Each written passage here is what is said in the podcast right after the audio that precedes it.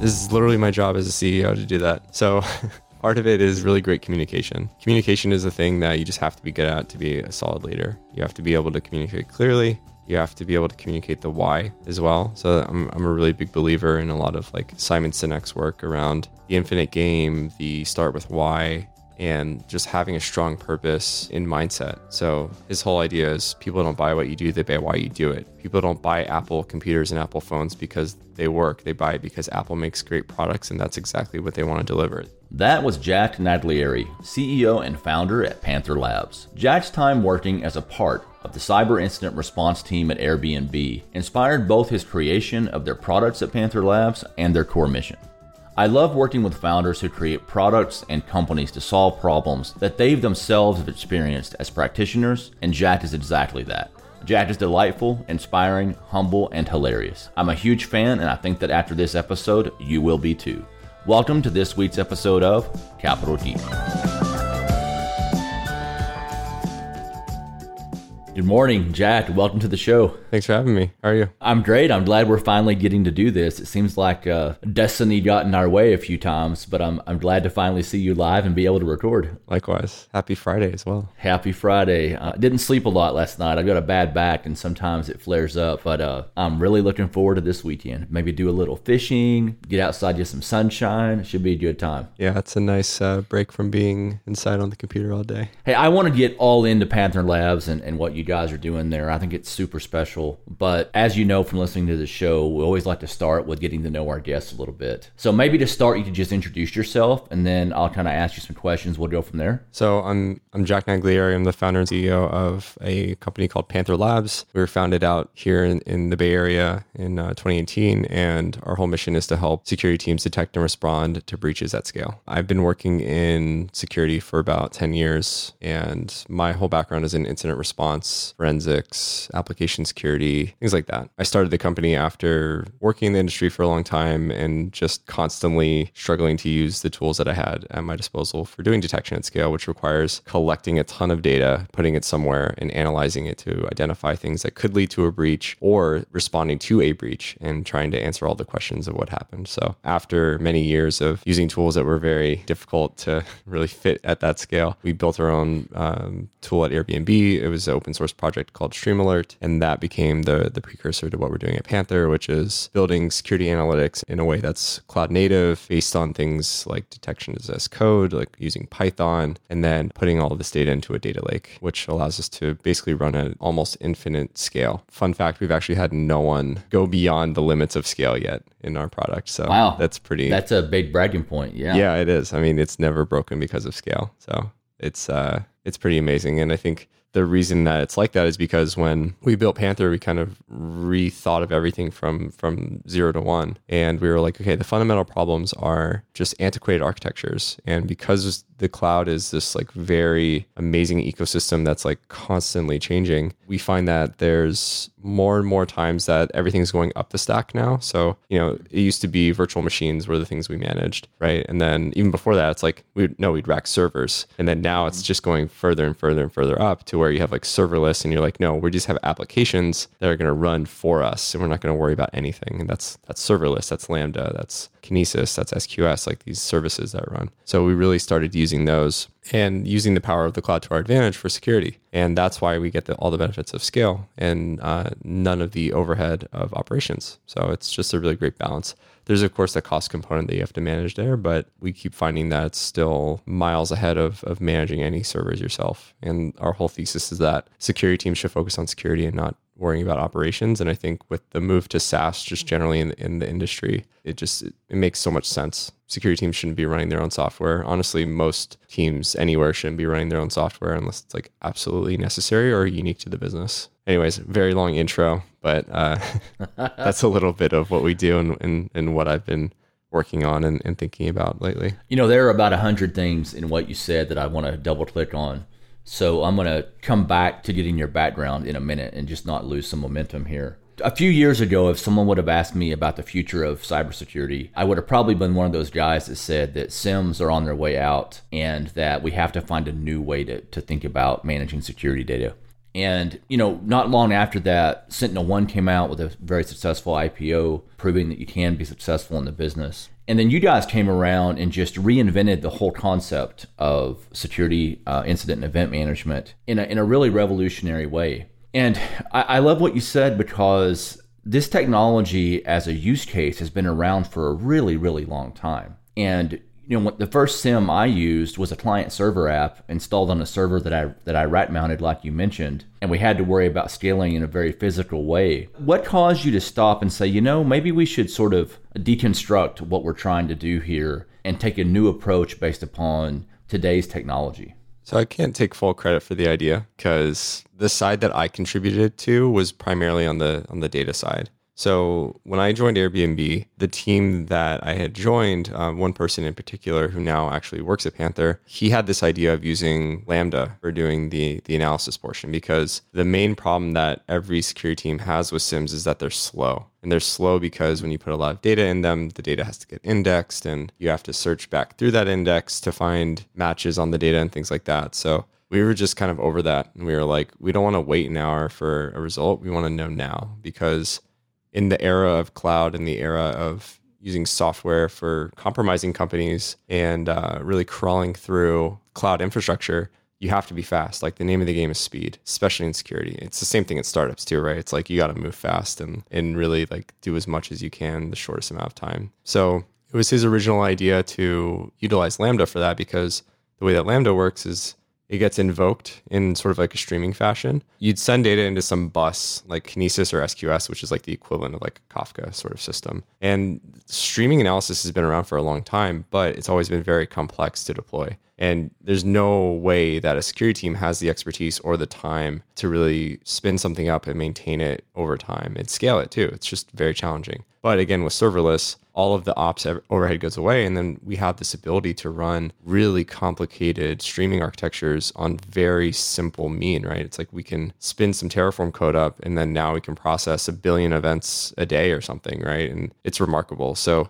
that tech was very new at the time and like serverless was just starting to emerge. 2015ish i think is when lambda went ga and his idea was like let's feed data let's feed security data through this and let's use things like python because they supported python and java i think were the only two at the time maybe node.js and let's use this to do detection. And then let's send a ping to slack when there's a hit. And that was his idea. We ended up building it. We open sourced it in January 2017. And then, you know, Airbnb Eng wrote a blog on it. That really helped propel that project and get more eyes on it from a lot of other companies. And then the other side of this, though, that's really important is that you need the, the retention piece. So when I was thinking a lot about the data, it was like, okay, we need to have some way of, of basically classifying and normalizing this data. So we wrote this classifier system. It would basically guess what the log type was. It would normalize it into a map and then it would put it into a data lake, which at the time was just S3. And then this idea of reading data from S3 into something like Presto emerged with the GA of Athena, which was Amazon's like serverless data warehouse platform. Mm-hmm. And then that's where where I started to spend more time because I realized like I kind of had an aha moment when I was at Airbnb, which was like, oh my gosh, like this is purely a data based problem it's not just ops, it's not just the Python, it's also the data element, which is really the core of everything that we're doing here. So we even knew at that time that the you know the Athena architecture had its limits, but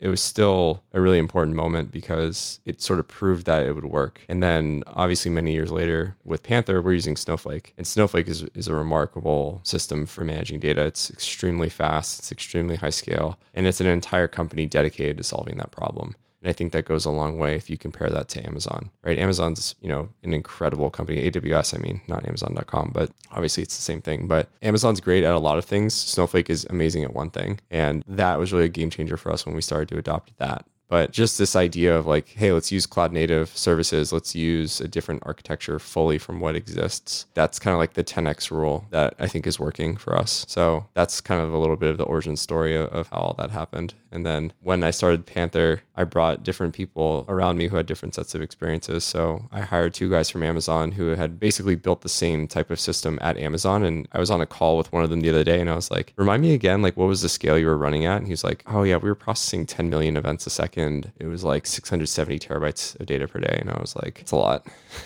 That's a lot more yeah. than what I've ever done. so those are the guys who built our system. And that's why I say like no one's broke it because of scale in terms of like data log volume. And it's just because no other company really needs to operate at that scale yet. I think it'll get to that point or it becomes more mainstream because data volumes are continually rising. That's not a surprise. As more people adopt the cloud, as things scale, as companies grow, it just becomes more chattery and more noisy. And then there's obviously a security team preference of like, what data do you want to collect? Do you want to collect all your production net flow data? Because that is like an astronomical amount of data.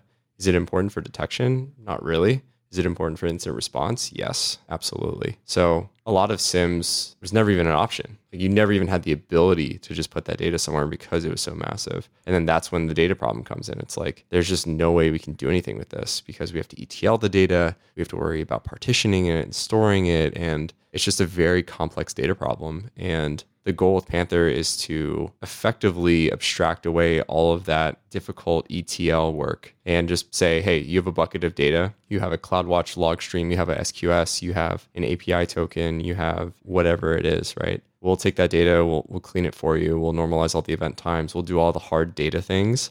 And then all you have to do is just worry about searching the data, understanding it, creating your detections, and and keeping your company safe. And like that's that's the evolution of where we want to be today. It's it's where we have to be to be defensive in the future as well. Because if we don't have that data, then we can't answer questions when things go wrong. And that's a horrible place to be in, right? You never ever want to be in a position where someone else tells you you got breached and then you're yeah. like, I don't know how or why we got breached because I don't have the data. There's no reason why we have to live in that world today there is tech that exists and i like to think that we're the ones investing in in that next generation of technology. And i never use the phrase next gen SIEM by the way because i think that there was a wave of those mm-hmm. companies really emerged. It never really changed anything in my opinion. I think it was just like kind of the same tech with like a different spin on it but like ultimately it was kind of the same thing. And the approach and the bet that we're taking is that security and detection and monitoring and all those things is more of like a DevOps and software engineering and like data oriented problem. And that's the approach that we're taking there. And then those are the primitives that Panther has. It's definitely a different experience for a lot of people. And if you don't have that background, it can feel daunting. But for the teams who do know Python and are savvy enough to understand SQL and, and these things, which honestly aren't aren't super complex concepts overall. I mean, I think most security people have always done some level of like Python scripting. And I always relate it back to when I was an analyst and I had to just like manually copy log files from systems and then write a Python script to like load each line, you know, and, and basically the equivalent of like grep to find like did an attacker come in and run this command that we know is associated with them? Like, and that same concept just gets applied now in a much more stable fashion. And then the the SQL side, I think, also is goes towards the standards standardization part. Same with Python, right? It's like you don't necessarily need to learn a specific language to Panther. We don't have like some Panther query language. It's literally just Python and SQL. And these are repeatable skill sets that you can use outside of our platform. And if the theory is that, you know, scale is continually it's always going to rise, you have to become an engineer. You have to have that mindset in order to really survive like going forward. I like to think that we're promoting those primitives and we're helping teams just up level their own skills in general. And then for, you know, the people who just don't have the time to do that. We'll invest a lot in workflows on top of that data. But I think solving these problems that I'm talking about around data lakes and, and normalizing your data and having a way to analyze it in the stream, those are very difficult problems. They're very, very, very hard to solve. It takes a lot of effort, it takes a lot of tribal knowledge to even understand the problem set. And then there's no reason security teams should do that on their own anymore. So that's our whole thesis. You know, Jack, you've made some decisions that are sort of well beyond your years in terms of your experience level. And one of the things that stands out to me is that you've sought out people who have scaled aspects of the business before to extreme levels to help you bring them in to scale your business. And from an engineering discussion, I think that was really important that you did that early on. But I also really like the fact that what you said is that, hey, rather than reinvent the wheel and come up with a Panther query language, we're going to just standardize on Python and SQL because that decision allows you to scale your user base rapidly in a way that you wouldn't if they had to learn a brand new skill set in order to use the app. You've worked both as a CEO running a company building the product and you've worked as an IR person sort of doing incident response. Talk to us a little bit about the experience of being an IR person using a traditional old school product and how that differs from using Panther today. Like, walk us through a scenario and how it would play out in both worlds. It's just so different. Going back to my days in IR, I mean, it, it's kind of what I was describing, right? Where in those days, I mean, I think it's actually hard to compare one to one because there's a completely different set of tool sets even available to us on the data collection side. And I was explaining to this to someone the other day because I've just been talking about our, our origin story quite a lot. And it goes back to, you know, we literally didn't even have tools like osquery then. We had no way of getting structured data at that scale. So we had to write our own sets of tools. And when I was at Yahoo, it was a very unique infrastructure in that it was just so massive. And they'd been around for so long, they'd built a lot of custom stuff. There was no other option at the time eventually they migrated to things like chef and they migrated to other things and, and, a big project of mine was to deploy tools there that would give us that structured data but early on it was really whatever we could get into to splunk. And i worked on massive logging pipelines. And you know once we got it into splunk it was it was kind of cool. But you know there weren't a lot of like direct support or primitives that i ever experienced that allowed me to like structure and understand the data. It was more of just like cool it's in splunk and i can search it but it's just me clicking around and, and trying to interact with this data in a way that's useful. But you know, I think before we would we would create these searches, it would run periodically. Sometimes we would get hits, and then if we got hits, we would get a page. We would go in and look at it and be like, okay, this is actually bad or this is actually nothing. We were really big at that time on on threat intel and really like using threat intelligence like hashes, IPs, domains, etc. to just try to identify compromise that way. There's always a set of false positives with it, right? It's like at the end of the day, it's like someone like using like torrenting like Game of Thrones or something stupid. just like, why did I wake up for this? This is like a waste of time. That's happened to me a few times. When I was in the military, I get a call at two o'clock in the morning that their claim was the internet was down, of course, which wasn't the case. But I, you know, I had an engineer who had somehow hacked into a remote server and emailed himself thousands of pornographic images onto the Air Force Base. And this was a time in, in tech when file sizes over a megabyte, when attached to emails, tend to clog things up. And so my DNS and mail server at the time was as big as most people refrigerators today, and it just stopped working. And and when I finally logged into it, there were just thousands of these messages filling up the queue and they couldn't process. That was a rough morning to get woken up, especially in a secure environment where that person ended up having to lose his job in the military over that incident.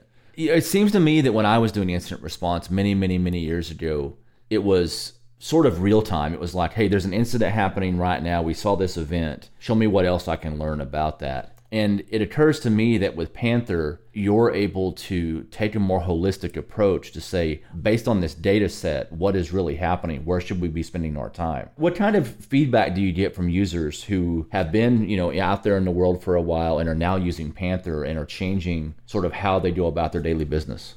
Yeah, so going back to a little bit of what your prior question was as well, there's a lot of overhead that you just have to go through when you're going from zero to one with security data. And the fact that you don't even have to think about it anymore is a huge win. What I mean is like when I would send data into Splunk, I would have to extract the data and I would have to go through that process of, of pulling all the fields out that I wanted. And that's just such a waste of time, to be honest. And there should just be a product that does that for us. So the, the biggest difference from going from that world to the world that we're in now, and even in the intermediary, which was StreamAlert, just having that structure from day one is so helpful, and it allows you to just connect the dots a lot easier. So feedback that we get a lot is this is exactly what we've been trying to build, or this is exactly what we need. And I hear this from like really big companies like GitLab or Coinbase or whoever else it is, right? That generally makes me really happy. They saw the same thing as us but we just happen to spend a lot more time on it. And now they're getting those benefits. The structure provided by a system like what we've built and the opinions that we're injecting into it too. It's like,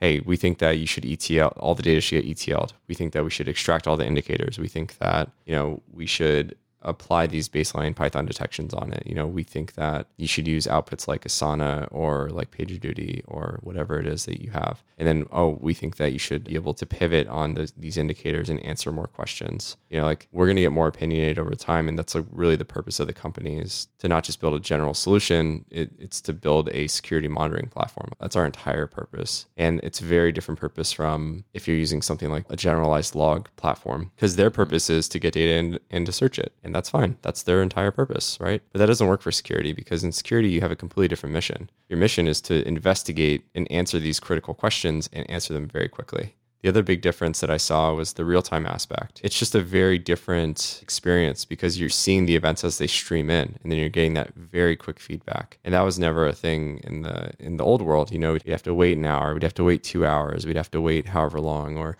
you know, for the systems or for the companies that we even had the privilege of having like a big data platform to our disposal, that'd be like often multiple hours of time. And we'd have to ask someone else, hey, can you run this query for me? because I don't understand how to actually issue it. You never want to be in that position. So the structure is the biggest difference, the real time element, and then the scale element is the biggest thing too. It's like, hey, let's turn on this like super noisy source, but let's have it, you know, and let's use it to our advantage when we're doing investigations. And let's join that to other things and get that context. And I think the context is also a huge thing that's a massive win. So that's really the biggest difference that I saw as an as an incident responder.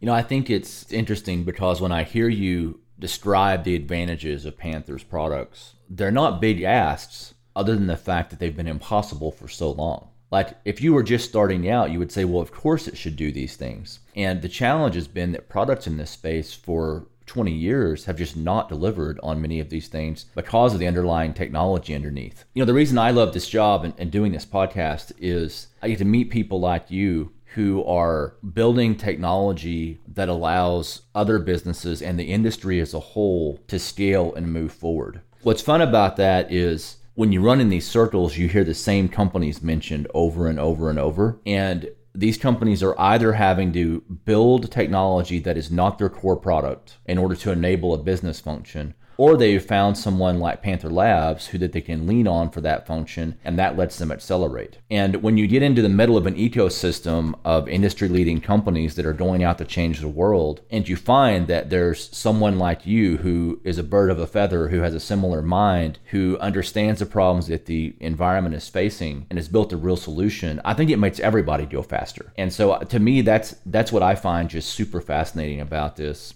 mostly a lot of people have failed to solve the problem. I think part of it comes from the fact that I had such a unique experience. There's only a handful of companies in the world that I could have ever had that experience at, and Yahoo is one of them.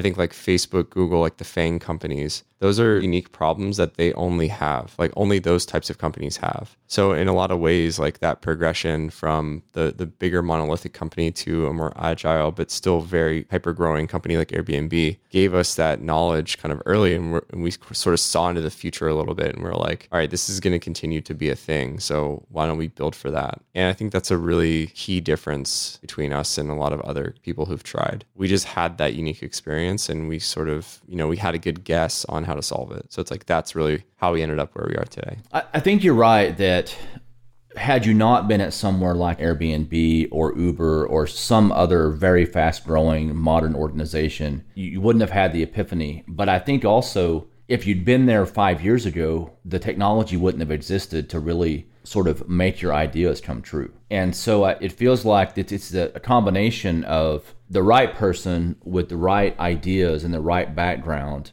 at the right time when the industry and you know cloud operations and services are available to sort of make that a reality. And what's beautiful about it you know with the success that you're reaping now you know you'll be able to help drive future advancements by your cloud providers to enable future growth that you guys will experience. Absolutely it's always like a right place right time moment to an extent, right? The thing I always talk about internally at the company is that to, to build a successful startup, you need a great market, you need a great product, you need a great team. Those are the three parts of the stool that have to exist. And if you don't have one of them, probably not going to work or it's going to be really painful. Maybe it's right place, right time. Maybe it's I got so fed up with struggling for so many years and I was like, I think I know how to fix this and I want to try. And I think that's part of it too. And I mean, I'll be honest, like there was definitely moments that I thought that uh, it wasn't going to work because if you think about going up against the incumbents, it's like if I'm starting a company to go against Google, you know, it's just like, how are you going to do that? Are you really better? Are we going to trust you? It's going to be hard, right? Trust is a very difficult thing to overcome in security because you have to prove yourself somehow. But it's a chicken and the egg problem when uh, you, you, go to a security team and you're like, hey, send us your security data. And they're like, no one uses you. And I'm like, well, I need someone to have faith in us.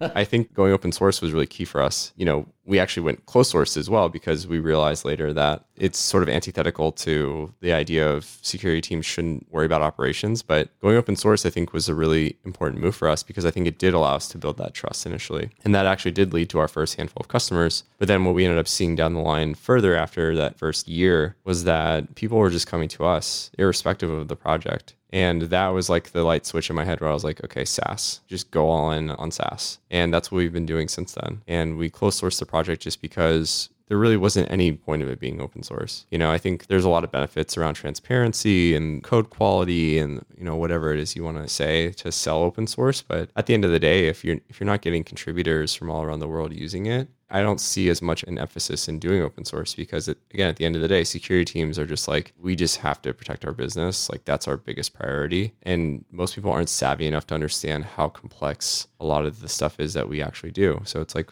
there's really no benefit to it of the platform being open source. Our detections are still open source though. So you can see the built-in rules, built-in policies that, that we have based off of certain standards like CIS and MITRE and whatever else it is. And the team's like constantly developing more. Yeah, I mean that that early trust moment's so difficult. And there was absolutely a moment that I thought that the company was going to die. I had like 3 months of runway and I was raising money and no one, no, not even investors would put their faith in us, right? It's like, oh, yeah, I don't know. You're going up against some big players. And it's such a nuanced problem that they don't quite understand. And now looking back at those times, it's really interesting because once you have product market fit, the tables completely flip. And not only do you get people coming to you saying, hey, I want to use the product, you also get investors coming to you as well saying, hey, what you're doing is important. We want to be a part of it. So it's a very interesting world now that we live in where we have a group of people who are invested in our success right? They're invested in our ability to keep growing. And there's people who are joining the company to help with that. You know, there's one quote that I've read this year, which is like one indicator of a, of a successful company is the ability for people to join that company and support their mission. And you know, we've grown from 22 people to 75 people in a year. This year? Less than a year. Wow you know, our number of customers has grown proportionally to that as well. And, you know, we've had the opportunity to work with some amazing teams and get some really awesome feedback from them. And it's this really good virtuous cycle that happens because our team grows, we can support more people, we can support their feedback, we can incorporate it, and we can learn really fast. And like, again, time, going back to what I was saying about time, it's like time is the most important thing right now. We just have to move quickly, and it's the most important thing in a in in security, right? It's like time and trust; those are very important things, and they apply in a lot of different context, contexts. So I think about it in, in in so many so many different ways. But I think about it in building a company. I think about it in protecting companies. I think about trust in in working with different people, figuring out who's a good fit for the company, who's a good fit as an investor. Trust is is a very multifaceted concept that like I've been so fascinated with lately and breaking it into its certain components and then being able to pick out like certain situations where I was like, oh yeah, I didn't trust that person because of this, or you know, I, I was able to see that they weren't being as transparent as, as you know they should have been, or their actions were actually oriented towards themselves versus towards me or towards others, right? So that concept's been really uh, intriguing to me lately. But it's it's interesting to me that I mean you guys are in hyperdrive. There, there's no doubt about it. You're scaling extremely fast. What I found interesting about your story is that it is hard early on when you're in infrastructure, whether it's security or any sort of operations, to get big companies to trust you until you have a, a brand. But what you did was you short circuited that problem by going open source and building some support from the engineers who would actually be using the technology. And, you know, even though it only lasted for a while with that first key part, what it says to me is that you had sort of a product led growth mindset starting out early, which says, hey, let's get user adoption first. Let's focus on people using the product, seeing value, building trust, and then we'll figure out how to make money from it later. We did the same thing at SolarWinds. We gave away free tools. Uh, open source wasn't really a big thing back then, other than Linux. But back in the late 90s, we gave away open source, or excuse me, free tools for a couple of years before we ever sold a product. And it, it, really allowed us to sort of win the hearts and minds of the network engineers and cybersecurity professionals we were serving. And it made it so much easier to sell product to their employers once you had a fan base. I think part of what's been driving this massive growth has been while you were figuring this out and bringing your products to bear, the cybersecurity market and the threat landscape have just ballooned on us. And it's been a rough couple of years for organizations around the globe in terms of cyber attacks and, you know, APTs out there continuing to go after them. Talk to us a little bit about how the growing need and the growing importance of cybersecurity sort of shapes your go to market It's a good question. I think in a lot of ways it's it's just a well accepted fact. I don't think I've ever had to convince someone that cybersecurity is important. In fact, they're just coming to us and they're like, "Oh my god, we need this. Like help us." so I think from a company building perspective, it's different, right? Not everyone has that background. So when you're building a company, you have to tell them, hey, this is why we're here. This is what we're solving. And this is a world that I come from, right? A lot of what I talked about on here, manually copying files, manually running Python scripts, and trying to find the needle in the haystack and all that stuff. Like those are the things that I try to tell my team so they understand how to help in our mission. So I think in that sense, it's more emphasized internally than externally because the people coming to us have that knowledge already. It's good for go to market in a lot of reasons. I mean, it'll be perpetually growing forever, probably, right? Like this problem of we're moving to the cloud, we need to protect our assets and we need to keep our PII safe, we need to keep our IP safe, whatever it is. Like that's never going to change. We need to keep our hardware safe. We need to, you know, know when someone clicked a bad link, got phished. There's always going to be people who want to take advantage of others out there, right? And we're building the capability for those teams to respond to that. And again, it's not anything that we have to really convey the importance of when when we're trying to find leads. Like people know it's important. We, I mean, we obviously have to convey like our differentiators, right? Going back to trust, it's like, hey, we're a new thing. You can trust us. These are the problems we're solving. Here's some other companies that believe in us. Like that's going to be an interesting journey that we go through just in the next you know five ten years right but i think more and more people as they run to the skill and the ops and like all the flexibility problems they'll, they'll start to have their aha moments as well but I, when i think about cybersecurity the importance of it again it goes back to our ability to tell the mission to to our team internally to tell it to investors so they understand it so it's really just like giving them a sense of like hey this is why we're actually here and this is what we're solving the market is continually growing. I think it was like 5% year over year or something. Like it's compound. Yeah, it's growing insanely. And, and I think that one of the challenges that many startups face, if they're wildly successful, is that they sort of drown in opportunity. And when you have so much inbound demand and you're trying to figure out how to scale the organization, how to scale the team, how to make sure everyone understands the culture and what you're trying to accomplish, you're trying to scale engineering in the back end while there's this mountain of demand that's just growing because you've got a product that everybody wants, it can be daunting. What are some things that you guys are doing to help the team stay in sync with the mission? Oh, this is like my job. This is literally my job as a CEO to do that. So part of it is uh, is really great communication. Communication is a thing that you just have to be good at to be a solid leader. You have to be able to communicate clearly. You have to be able to communicate the why as well. So I'm I'm a really big believer in a lot of like Simon Sinek's work around the infinite game, the start with why, and just having a strong purpose just to begin with, right? Like that's a big difference in in mindset. So his whole idea is people don't buy what you do, they buy why you do it. People don't buy Apple computers and Apple phones because they work. They buy it because Apple makes great products and that's exactly what they want to deliver. They want to deliver amazing experiences to their customers. It's a very different cause than you know, a company, not to like, you know, hate on another company like HP or Dell, but when you think of those, you're like, yeah, they make computers, but yeah. Apple wants to like build a, build an experience. I like that idea a lot of having a strong mission and having a very defined why. So when I think about scaling a company, that's such a core piece of it. And it's giving context so people understand that. The other thing is building a great culture really revolves around behaviors. So it's not really just like, hey, we're going to put these values on the wall and we're going to hope people follow it. Like when I went through and made our first, I mean, it's the same set now, but when I made our values, I took it a lot from what people were already doing. And I took it from what I was doing, I took it from what I saw in the team, and then I just codified them. I had an all hands yesterday and I broke them down in two different groups actually. And I separated them based off of virtues and values that were based on trust and some that are based on performance. Ultimately, this is another Simon Sinek saying is that if you're going to build a high functioning team, they have to have high trust and high performance. And high performance is technical competency plus grit. So it's like you have some skill, you have some experience, and you have the courage and the stamina and the drive to just go, right? Trust is a completely different thing. It's what I was saying before. It's like credibility, reliability, intimacy, self orientation. Like these things play into trust. So our, our six, and I'll break them into two groups of three. Customer first is our first one, right? It's like we wouldn't be here without our customers. So it's appreciation for them, but it's also empathy and supporting them.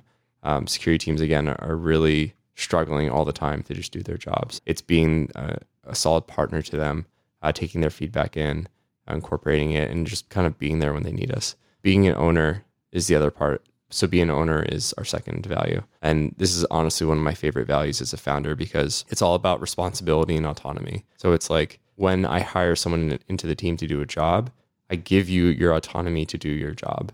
And if you don't break that trust, like things are great. We have a very successful time together and, you know, you make hard decisions on your own. You have that ability to do that. And I, I give you that autonomy. But also being an owner works in the opposite direction where it's like you as the manager, you have to be an owner in delegating. You need to give that responsibility to other people as well. And I love that concept so much. And it's really about like seeing things out all the way to the end as well. Being an owner, you're going to do a thing and you're going to see it end to end. The third one's open and transparent. So this is going back to trust. This is one of the key components of trust, transparency. So explaining the why, explaining the how. Don't sugarcoat anything. Talk about things that are bad. I think there's a tendency to just bring the good things up all the time, but that I think is not reality. There's always a balance in life. There's ebb and flow, there's chaos and there's order. And if you don't talk about the chaos and you just kind of ignore it, then you're really missing the point of like really what's happening. And you don't ever learn that way. There's always going to be stuff that goes wrong. And the most important thing is just to address it. Be like, hey, this happened. This is why it happened. This is what we'll do to make sure it doesn't happen again. But let's call it out how, how it is. You know, I think that's really important, never to ignore those things. And then the other for performance is the one I said, which is prioritization. The way I always explain this is like urgency and importance. If a task is not one of those things, don't do it. Or if it's not both of those things, don't do it. And I think about that every single day move fast and iterate. This is kind of a play on like Facebook's like move fast and break things, except I think they actually changed it because they broke too many things. Funny enough, they had that massive incident this week. But this is just the idea of like ship fast, ship often, done is better than perfect, make decisions quickly that are very informed decisions. My primary job is to do exactly that. It's to take in information about okay, should we make this sort of strategic business move? Should we go partner with this company? Should we hire this person or hire that person? Should we you know work with this investor or that investor. You know the, these are all decisions that have an outcome that could could change your company right? But it also applies to people in their their own role. It's like hey we can spend two months working on this feature to get it out or we could spend like two weeks on it get it out get feedback and build something even better than we would have doing it in isolation. And then the last one is seek to understand and that comes from the seven habits of highly effective people it's a value that like I, I hold very close to my chest but seek to understand and then be understood is the full value. And this is just this idea of be curious be open be humble consider different perspectives asking the question to yourself and, and really like looking within for answers. I was talking to my dad who's a psychologist and i asked him a question. I was like are people inherently smart or do they get smarter over time? Because everyone likes to think oh you have an iq it's this number and it's static forever. I don't think that's valid. I think that the ability to be intelligent comes from your willingness to learn. And that's what he told me. That's exactly what intelligence is it's someone's ability and willingness to learn new things. And people's unwillingness to learn new things is arrogance. And that shows a lot. And there's a lot of people that you could pick that out in. Be like, oh, they're just refusing to accept this thing that's widely known. I don't agree with that person, or I don't feel like that person's as smart. So, seek to understand is just that that idea of like always be learning, always be pushing yourself because things are constantly changing. The market's changing. Like you were saying, the landscape is changing for attackers. Like you have to always be be iterating. These are the values that I see my team exhibiting all the time. And we have an internal kudos channel as well that allows people to recognize that for one another. That's great. And I love that. That's like one of the greatest like things for me to see as a founder. But when I think about scaling the company, like these values are really important to keep in mind because it's kind of an operating model. If you bring people in and they do these things, we'll probably be successful. You know, and I think it promotes a good culture of learning, of accepting things that are good and bad, pushing things ahead forward, and building a team that's actually happy to work with each other. And that's really what my job is now. You know, it's funny that, you know, you even said going from IR to being a, a founder, that's such a different world right? And, and it goes from us building a product to make something work to, okay, we have to build a company and organization now to make that work. And those are very different mindsets. And in a lot of ways, I am so separated from product development these days. I'm more around like, hey, I know the problems at a high level we're trying to solve and I'll set the vision. But deep down in the weeds is just somewhere I haven't been in so long. And it's because I'm trying to solve bigger problems of like, how do we, not, not necessarily that it's more important, but like, it's a different problem set that like I have to be responsible for, which is how do we just bring people around us to continue that mission of solving security problems for others, right? And that goes back into the context I was saying and, and being transparent and discussing things with the company that are happening. And being a leader is a very different uh, experience just in general. You know, it's a very different set of pressure. It's a very different set of problems. And a lot of it, I guess, comes comes back to these things like how well of a communicator are you? How honest are you with the people? Do they trust you? It's a two way street, right? It's easy for me to say like, hey, these are the six values, but if I don't live up to them, then I'm I'm being hypocritical. So I always have to keep these in mind too. And I have to lead by example. So that's really like how I focus on scaling the company and helping those around me and making sure that my leaders are enabled and have what they need to do their job. I wish we had another hour. This has been fantastic. You know, um, I wish whichever investors passed early on on Panther Labs could listen to this podcast episode and say, wow, I really missed out on that because you, you yourself, Jack, are something special. And what you're doing with this organization and, and the team you're putting together, from what I've seen already, is just stellar. And the transition from engineer to creator to leader can be difficult for some people. But once you've made it, at least for me personally, it's a role that you're going to stay in the rest of your life because you get used to leading, to, to building teams, to empowering people. And your personal sense of what self worth and satisfaction kind of come from that. And so this has been a real joy today. Wow, I can't believe we're already out of time. Uh, I don't even know what to say now. Part two coming soon, folks. oh, I'd, I would be happy to chat more. I mean, you know this from from doing companies as well. It's it's it's never a straight line. It's it's so up and down, and that's what I even tell investors that you know I want to work with someday. It's like I want to make sure that when we go into this, you're not just gonna you know flip on me when things go wrong because I know things are always gonna yeah. go wrong. There's no way to prevent that. So like building trust with my investors is super important, and building trust with my team is the most important, right? they're the ones who are actually doing the, the, the work. I'm the one who's sort of steering the ship, but at the end of the day, it's like if the team isn't happy, then no one else is going to be. So I'm responsible for those people who are responsible for the results. That's another Simon Sinek quote. And uh, it's a great way to think about leadership. Well, I think that your team definitely knows how hard you worked steering the ship. And the people I've talked to in the company just adore you and think the world of the, the job you're doing. But you're right, it, it is challenging. And establishing that trust with your investors can be really hard. One of the mistakes I see a lot of investors and early founders make is that they they don't agree on sort of what the future would look like post investment, how they'll work together, how they'll work through problems when they occur. Because if you're growing fast and you're pushing the envelope, you are going to hit stumbling points along the way. Absolutely It's inevitable. Well, Jack, this has been fantastic. Uh, we're out of time. I hate it uh, like crazy. Um, I'll have you back on the show soon thank you so so much for being here. And this was uh, I, I can't wait to read the transcript and and learn a little bit more from you after this is over. Thanks so much. Thanks, Josh. Really appreciate the time. That's it, everyone, and thank you for joining Capital Geek. Subscribe via Apple, Stitcher, or any platform where you usually find fantastic podcasts. Tune in again soon for another great episode of Capital Geek.